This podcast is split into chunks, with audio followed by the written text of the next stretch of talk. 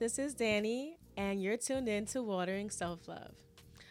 I today I want to initially talk about um, being yourself when there's not many like you in the workplace, but now that I went over it in my head, I actually want to just talk about being your authentic self when you're dating. Um, I can say from experience that it's very hard to be yourself because you want to be liked immediately when you have that first date with someone. Um, for example, I did a speed dating a few weeks ago, ago actually, and I almost dressed kind of smart casual, which is like, you know, um, cute enough for work, but still relaxed enough to go get drinks after work kind of look. So, um, in doing that, I was like very smiley, overly smiley, I think. And um, I felt like I was thinking through my responses each time the, the date asked me a question.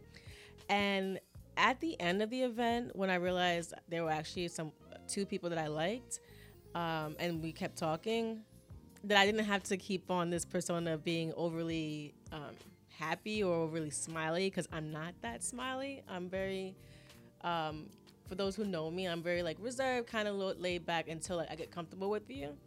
So for me to immediately be like, "Hey, hi," it was just not me. So I say that to say this: when you're dating, and, even though the dating world today sucks, like really sucks, like it's it's the lowest it's ever been.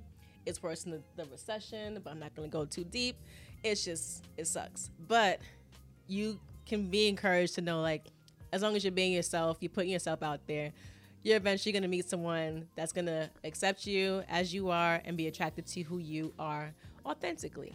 And that's it. Um, if you relate to this, you know, give me some comments below, some feedback. Um, definitely want to talk about segue subjects around this. But until then, bye.